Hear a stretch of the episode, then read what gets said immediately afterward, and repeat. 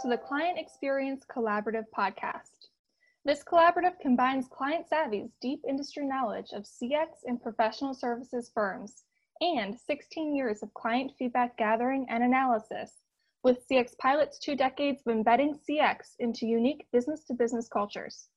This bi weekly podcast is for firm executives and CX leaders looking for tips, secrets, ideas, and resources from two of the CX industry's most innovative pioneers. To access this community and stay informed, go to clientexperience.com and join the mailing list today. And now, here's our host, Blake Godwin.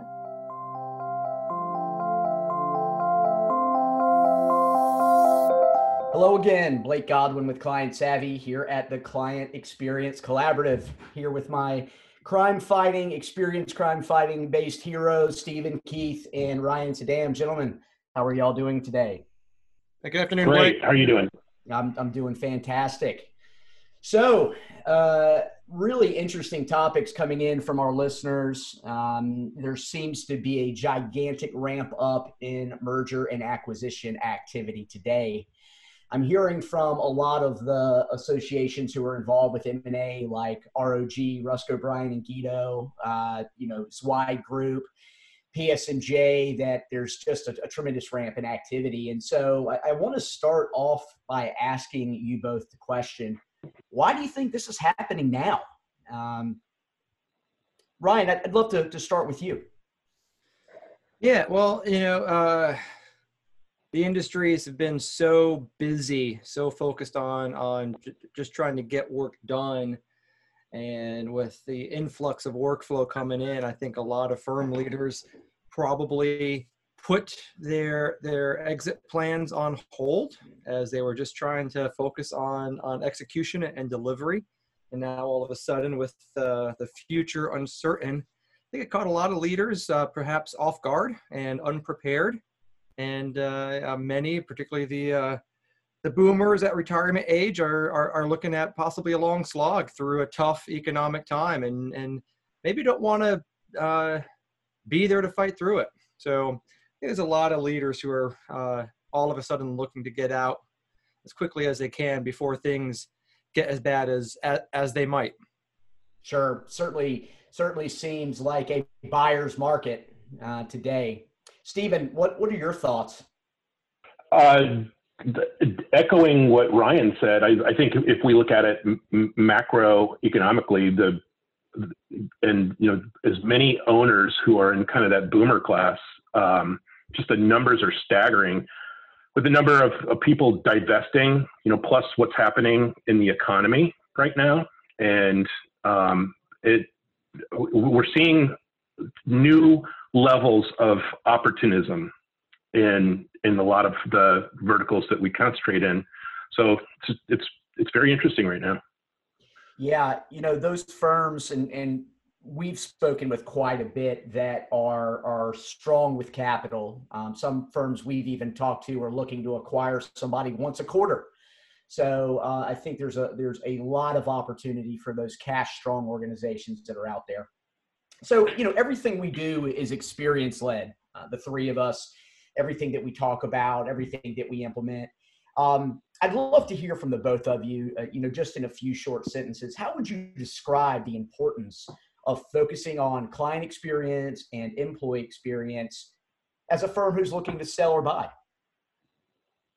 Uh, so I think that um, w- what we try to counsel our our clients who are you know in the process of considering M and A is is is to pull up the metaphor of the chef, and it seems to be an enduring metaphor, and it seems to work quite well. But if you're if you're going to be if, if you're going to start mixing ingredients, you, you certainly want to know, you know, what the what the chemistry of those ingredients are. You you're going to want to know what it's going to taste like, and I think the what CX and EX does for those considering any type of M&A activity is to understand like what are you about to mix together and what's the impact of that going to be so the question that we love to, to, to pose to some of these people is M&A solves what for whom and get you know get people to really deeply contemplate the answers to some of those questions. I think that's a good, uh, sort of a good starter for that conversation. Think building on that, Steven, CX and EX are really focused on value creation and value co creation. And when you are focusing on creating value for a client, so you can maximize profit, uh, client lifetime value, et cetera, you're really only looking at a small piece of the puzzle. When you're looking at an M&A type situation, you're aggregating the net value of your employees, of your workforce, of your clients, of the brand, of the partner relationships you've created. And as a seller, you're either trying to maximize the value of all of that, or as a buyer, you're trying to protect the value of that in the long term so that you see a return on your investment. So when you look at the tools of CX and EX, uh, BX, RX, uh, all the X's are very focused on value creation and value protection over the long term. So those are particularly helpful tools when you're looking at a major investment or a major change like a merger or acquisition. Yeah, and, and building on that, you know, I, just as one example, when you talk about the value and where does the value actually lay inside of that firm, you know, if client experience is based on an individual in your firm, in other words, if a client is with a firm because of an employee and, and if the experience is not consistent all the way across that firm and you have more than one of your employees, you have multiple stakeholders in that relationship, what is that firm worth if that if that employee leaves? Is it is it minus whatever clients those are? I think most would argue that it is, which is why you know employee attrition inside of professional services causes such risk uh, to those who brand loyalty resides with individuals and, and not the organization. So let's let's start here. You know, what should firms be looking to do prior to selling? Let's start with you, Steven. So if you're if you're a, a firm and you're on the cusp of selling, or you're you're letting the the world know that you're an acquisition target. I think one of the things that you can do today that you probably weren't able to do even a couple years ago is to let people know, you know, let let potential acquiring parties know the kind of the health of your culture and the health of your your capabilities and the and, and the way that we've done that for years and years and years is to provide some sort of a tangible, concrete baseline that helps uh, that helps acquiring parties understand what those what that health index is. And I'm talking about you know we we do lots of EX and CX assessments that basically provide an EKG that helps everyone understand that you know across whatever 15 dimensions of of experience led mastery that your firm is healthy across all those points. So I think if you're able to provide some kind of tangible evidence of your fitness, I think that's one of the most important and most strategic things that you could do. Thanks. Yeah, and, and, let me ask you this: uh, maybe not even experience related, but but I think tangentially it is. Well, I think, with, I, I was going to say. I think that so. I, Go ahead, I think that one of the things that you know this is super timely. Um, just last, late last week, I had a a call with a client who w- really wanted to know.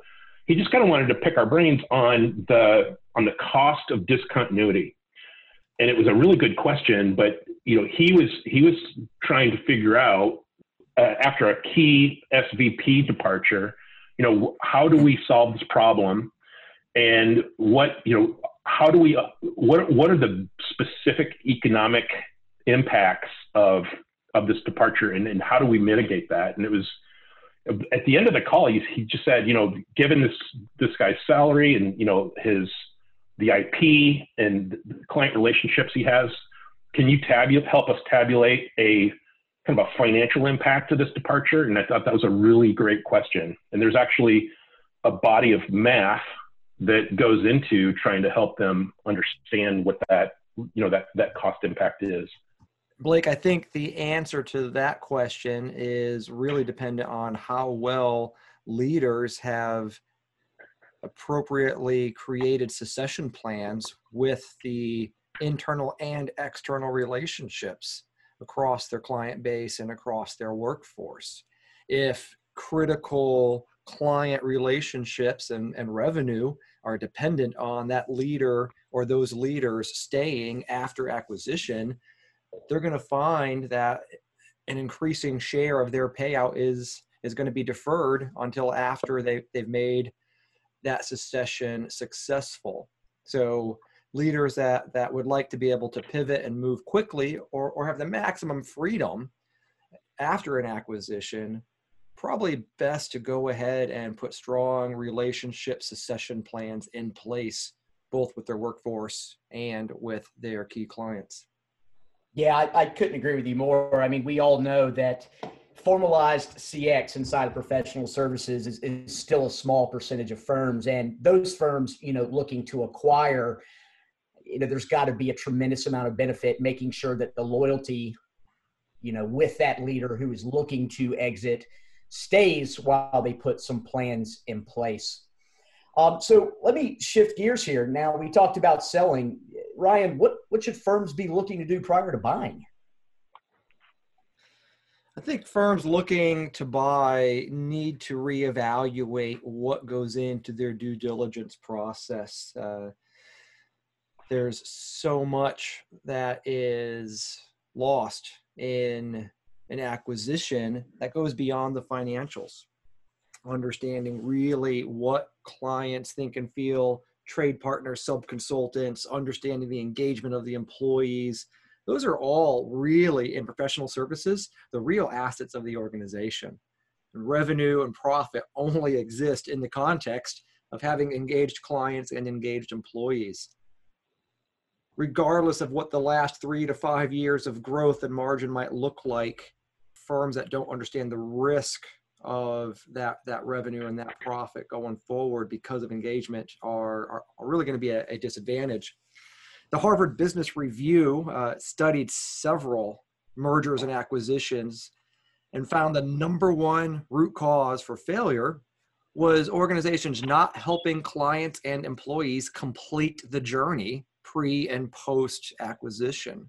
So CX professionals all understand the idea of journey mapping, and we think about journey mapping in the context of receiving a good or service or interacting with our brand through some series of steps.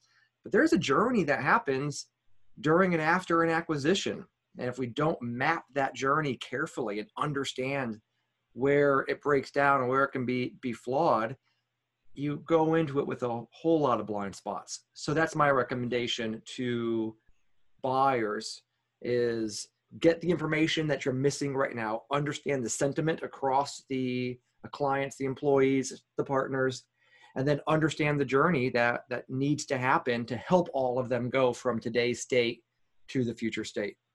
Well, that's that's a great great answer, and and I, I agree with all of that. You actually answered one of the other questions from our listeners. Uh, and I, would like Steven to add to this. So we, we heard a lot about risk uh, mitigation. We, we talked about return on investment or heard about return on investment from Ryan. Steven, once a firm has been acquired, what are some CX or EX minded ways, additional to the ones that Ryan mentioned, that will help mitigate any risks of negative outcomes and, and also protect that investment post sale? I think that's a complex question. Um, I've seen numbers as high as like 83% of of M&A activity not not really fulfilling the the dreams of of either party. And if 83% of the of that activity is is not working out as well as anticipated, you have to sort of deconstruct like what where does that come from? Uh, to your question, I, I think that you know, once the once the event has taken place, one of the one of the strongest things that you know that, that both the both the entities can do is try to harmonize the the cultural aspects of of the of the two entities. You know, one of the things that we see, which is really it's really damning, and it's I mean it's it's a force that needs to be dealt with. Is a lot of firms, you know, they they try really hard to differentiate. So they they create these kind of differentiated paths that manifest in their marketing and branding, et cetera. And then when you take these two firms that have strived so hard to differentiate and you mer- you merge them together, the the culture has tried to live out that essence of differentiation. And then when you mix the two, you have a kind of a you have a complex situation. So you have two different cultures that don't, you know, they they under they have you know goals and objectives and visions and purpose statements and you know all this stuff. And when you mix the two together, you have to figure out what's what's the best harmonizing effect of of doing that.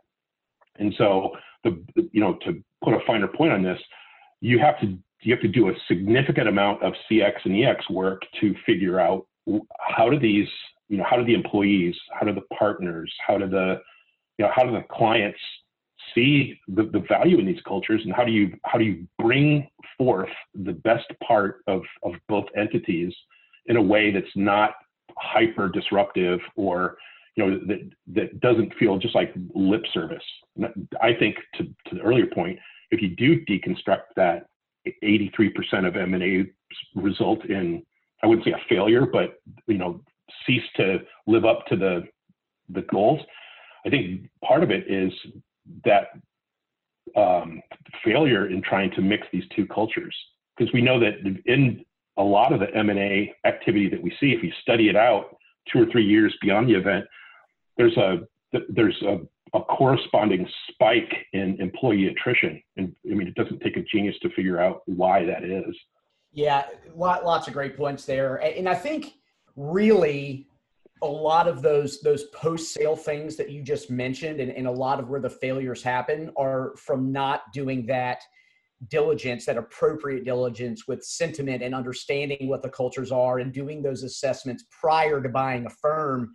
Seems like if you did all the right things as it as it pertains to client experience, employee experience, integration of, of cultures and organization, if you just did some of those things preemptively and, and not just looked at the financials, uh, that you could really plan out that journey. You could really plan out how to execute the integration uh, successfully and and really do some things proactively that I think increase loyalty from that new firm you've purchased rather than reduce it and see a mass exodus of employees. So we've heard a lot of interesting stories about mergers and acquisitions that uh, created some really negative outcomes or, or, or failed miserably or, or whatever have you. Um, so, what are some of the biggest mistakes the two of you have heard? What are some of the stories that you have to share that it could have been avoided if they had just used a more experience centric focus? Ryan, we'll start with you.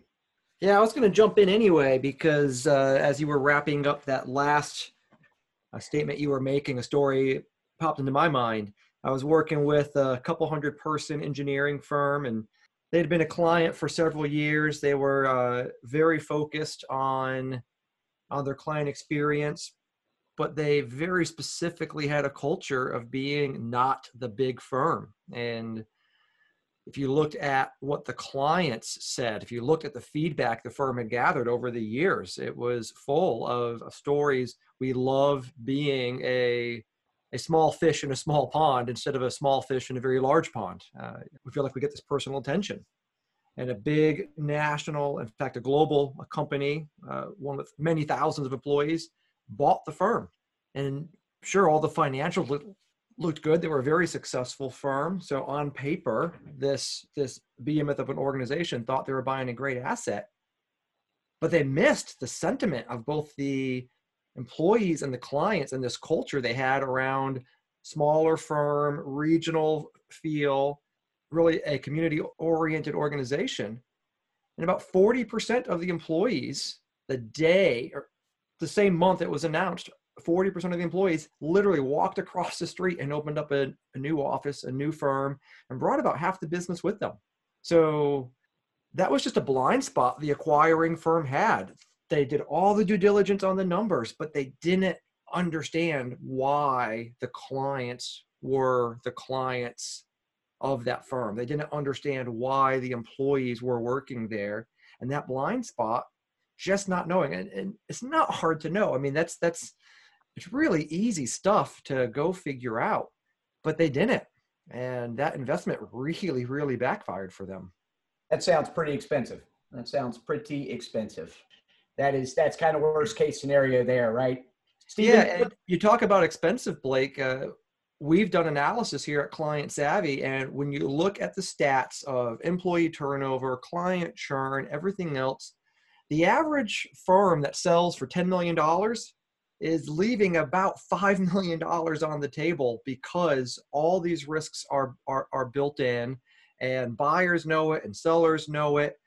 So really an average acquisition, you're leaving about 30 to 50% of your value on the table because you haven't developed a plan for managing these risks.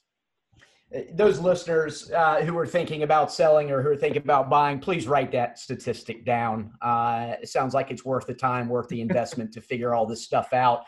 Uh, or else you're going to be that guy who left $5 million on the table. So let's make sure that we don't do that, folks. Steven, uh, what, what, kind of what kind of stories do you have, or a story do you have uh, where where mistakes led to some some pretty difficult outcomes to, to talk about? Well, I think um, I, I, think that you know firms on both sides of an M and A event um, have different. They have, they have you know they have different counsel. They have different goals and different you know ways of uh, of going about this and one of the things that I that sticks out in my memory is one of our clients saying, um, "I guess I guess they were right. Hope isn't a strategy." Um, they were they were they were hoping that things would work out, and um, what, one of the things that we try to counsel our clients on is to you know look look at the look at the whole M and A event on a, a time horizon. Try to look at upstream midstream, and downstream events. So in the in the pre-deal analysis, like are you to Ryan's point earlier, which I thought was phenomenal, like are, are you looking at journeys? Are you looking at employee uh, experience-based journeys? Are you looking at you know onboarding journeys? Are you looking at client journeys, you know, by segment? Are you looking at these things and looking at how those different um, journeys or interaction maps are different and then are you trying to find ways to orchestrate the, the differences you know midstream are you looking at the you know cultural syncing points are you looking at you know how do you how do you resolve tensions differently and you know how can you harmonize that? How are what are the what are the workflows going to be like? And then and then downstream like how how are you going to know when the the event is finding the right find, finding the right objectives? Like how, how are you how are you going to know that this is working? Or if elements of it aren't working how are you going to premeditate actions based on certain things that aren't going as planned so that that has to, a lot to do with you know how are you how are you syncing up management styles how are you how are you dealing with internal and external communications you know, what's your biz dev and marketing approach? How are they different and how can those be harmonized? So it, it sounds like the six P's uh, are, are, appropriate and, and, resonate here, right? Proper planning prevents piss poor performance. I think that's kind of the general message there.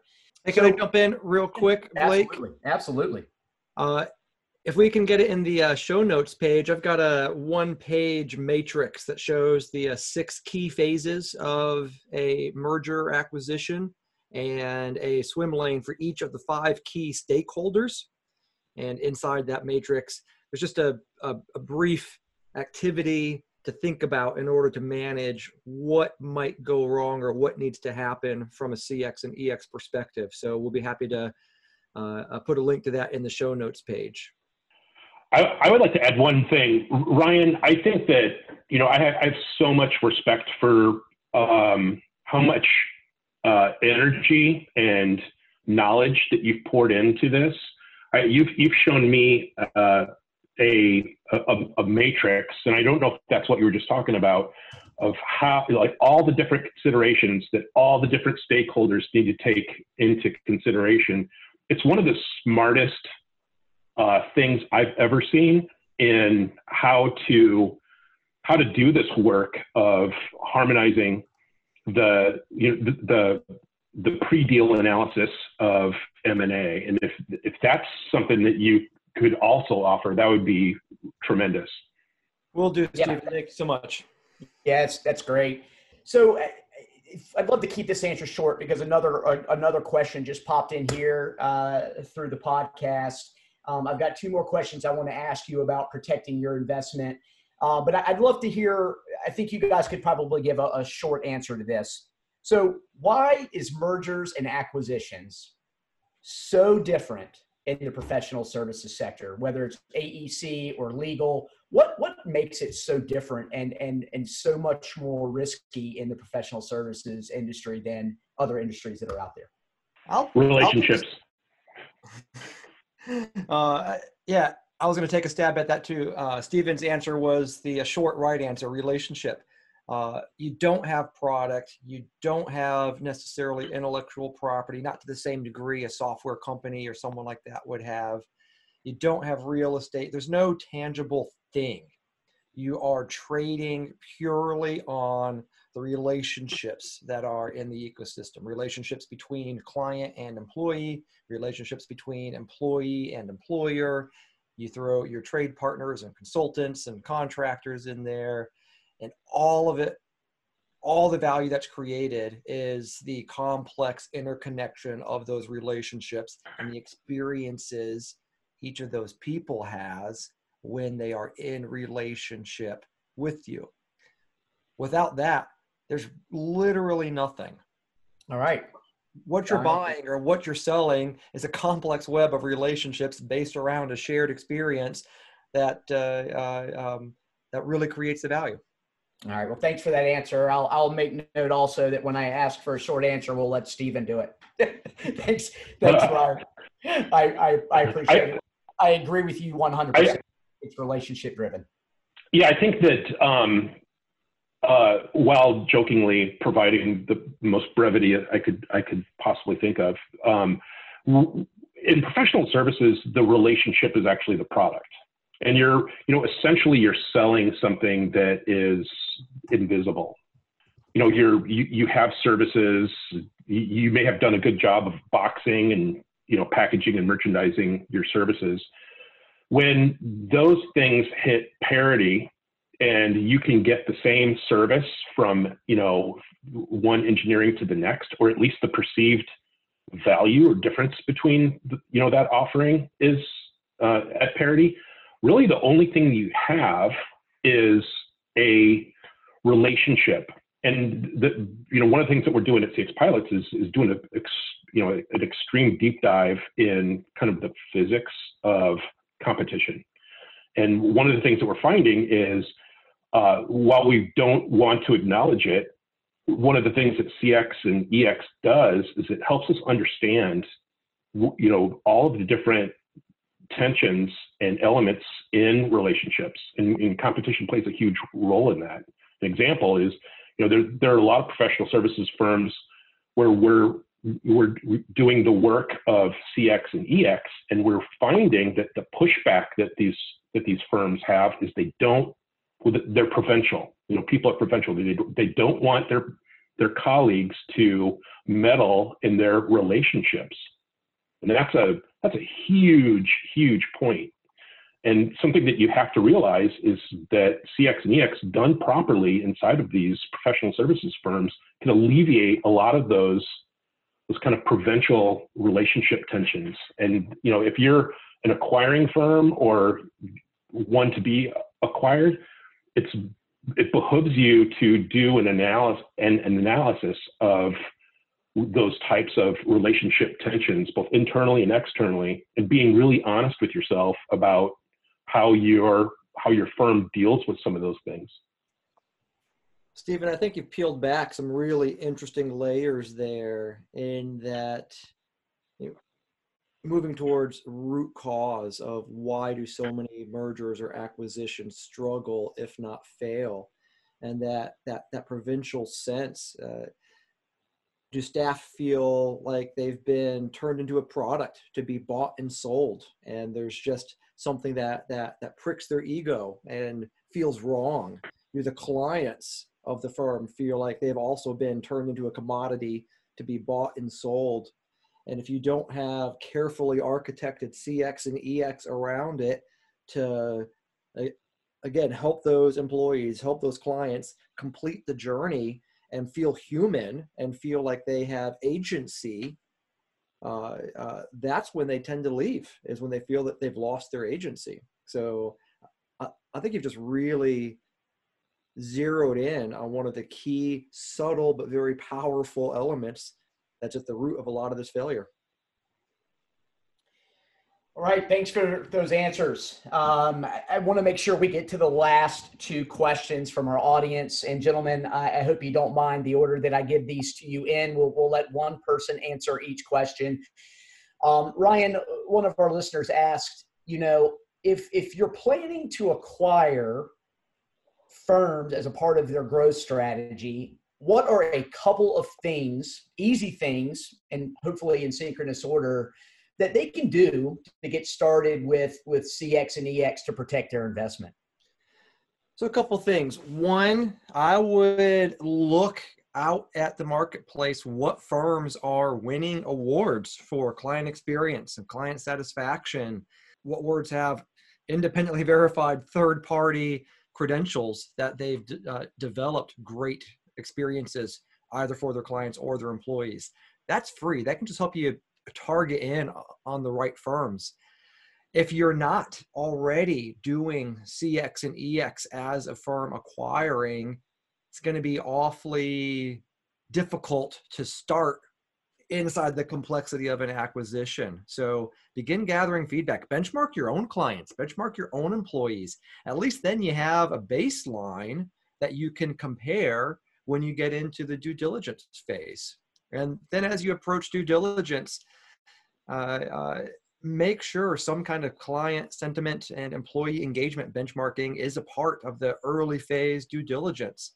If you have your own benchmarking of your clients and your employees, you see what's coming into the potential acquisition target, you'll just have eyes much wider open uh, going in. So easy ways to get started. That's a great, great answer. Thanks for sharing that. And then Steven, those who are looking to sell, basically the same question. How can they use CX and EX to get the biggest bang for their buck?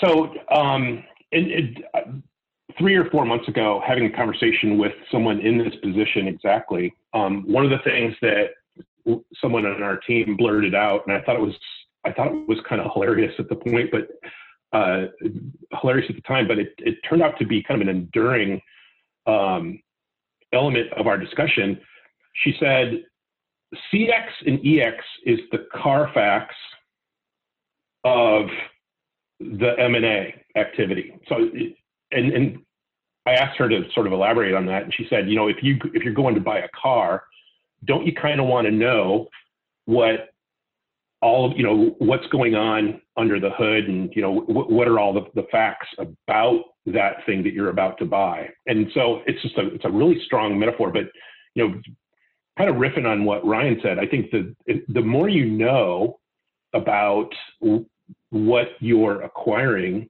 the better off the outcome is going to be. And and by what you know, uh, uh, what we mean by that is how do people how do people build and you know nurture and sustain relationships you know, between, um, you know, between like the a managing partner and the staff and employees, between employees and clients, et cetera. What, how are they, how are they maintaining those best relationships? And CX and EX is, is uniquely fit to help you understand. I mean, it really truly is the Carfax of, of M&A. So, you know, through journey mapping, through um, comprehensive interaction mapping and stuff, you could see all the points of strength, all the points of vulnerability, you have clear vision into the points of those relationships that need to be re-engineered and, and fix them. and you know you, you, you have an artifact or a baseline that you can provide to someone to say hey see you know we have the strongest relationships. The feedback points to that.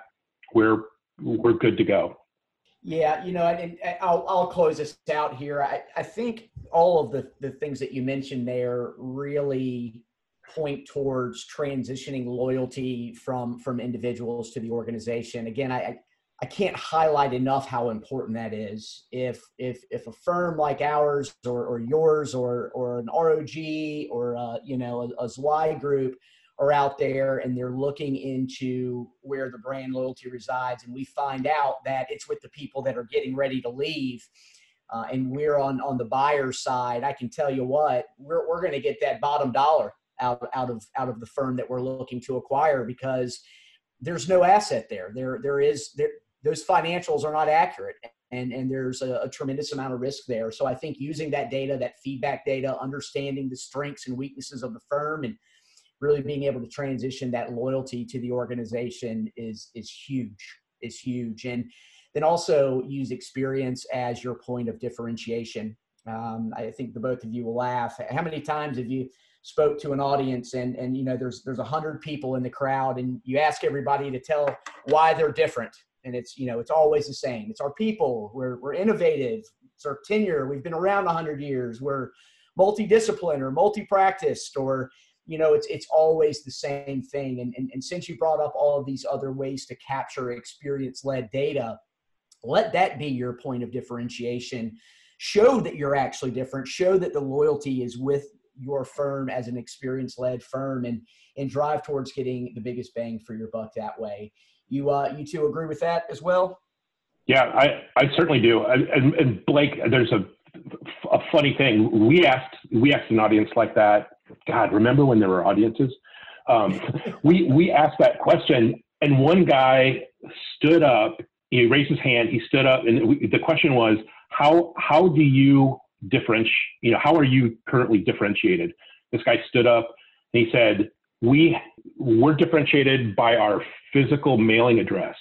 And I, I, had no idea what the guy was talking about. And I, getting him to elaborate, he said the only thing that makes us different than any other engineering firm out there is our physical mailing address.